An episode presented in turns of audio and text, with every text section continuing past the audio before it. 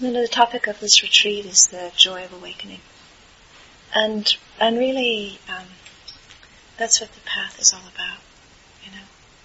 It's about opening up and connecting to joy, some of which we need to kind of cultivate. Um, we need to bring our attention to joy that's there. And some of it is innate. It's like, you know, we might not feel it, but it's there to be um, uncovered.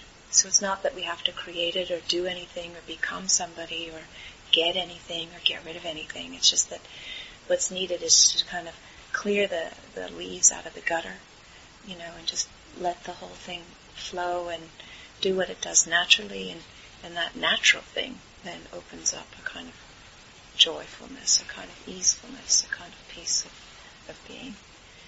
So last night, you know, Erica was sharing.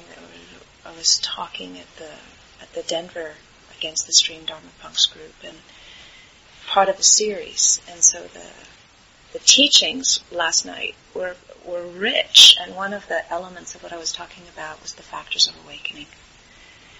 And so, in order to be able to feel the factors of awakening, one has to have some capacity to balance or subdue the hindrances. So there needs to be some level of ground. You know, we can't come in with a kind of thing all over the map and, and open up to um, the subtle, exquisite joys that can happen when the mind begins to settle and focus and all of that. One of the factors of awakening is joy. And it's really helpful to remember that because, you know, I go and I teach retreats and you know, you see these long, drawn faces, and it's almost as if people have this idea that if they're not miserable, you know, somehow they're not practicing properly, you know. And it, it actually isn't like that. You know, sometimes we are miserable, and that's what we're practicing with. But, you know, we don't get extra brownie points for, for that. It's quite okay for that to ease out and not to be there. And so, you know, joy as a factor of awakening just really highlights the fact that this is a quality of mind that absolutely needs to be present in order for the other factors to come into balance and to become strong enough to really have a, a kind of shift in how we're relating fundamentally to what's going on. Yeah. And, you know, I don't have children, so I don't know what it's like to spend weeks on end where you're not sleeping, you know. And I, I, I, I really, I admire, I admire parents, you know, because if anybody's got kids that are under seven and they're not psychotic, I think that's actually, they're doing great.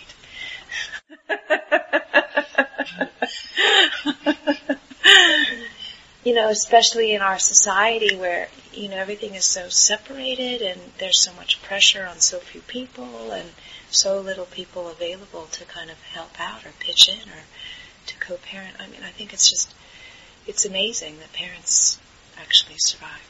So hats off to, to the moms and the dads.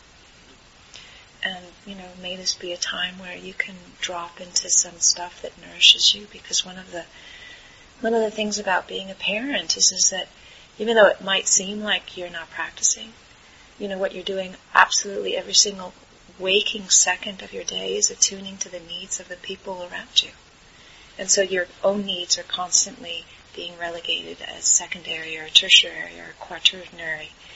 And if that's not practice, I don't know what practice is. So, you know, we have a limited view sometimes about what practice is, and then we don't give ourselves credit for actually what's happening. And to constantly be taking care of other people and attending to their needs is a tremendous act of generosity and a tremendous act of, of selflessness. You know, it's huge absolutely huge. But, you know, the fact that you don't sleep very well for 7 to 21 years has some kind of effect on the kind of overall sense of well-being. and so it's understandable that it's like, wow, you know, just have a day of time where I can breathe, I can breathe for myself. I don't have to breathe for two or three others, you know. It's really needed. What we need is to find spaces where parents can do that, where the kids are taken care of and the parents are supported to have more time for retreat. Then retreats are usually not set up that way. You know, they're set up for, it's not set up, there's no child care, and it's not set up where parents can have young kids and that can be okay. So it's hard. So yeah, we could take the time and, and go through the different layers of what we need to do. So, you know, we don't stop, we don't start in at the top, we start in at the ground. And so to start in at the ground means that we really need to let our body come alive. We need to let the energy move in. We need to let the tiredness or the exhaustion release. We need to feel ourselves grounded. We need to really connect with our body. That's the place that we start.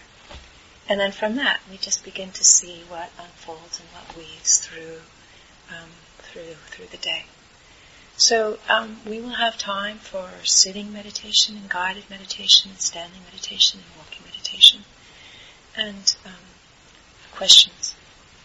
And uh, you know we're, we're in a spectacular, beautiful place, so we can have time outside and um, just see how. Uh, an unfolding day together allows very kind of natural joy, quiet joy, innate joy, just to begin to emerge in its own way, you know, see what that looks like. So, why don't we start with doing some standing meditation?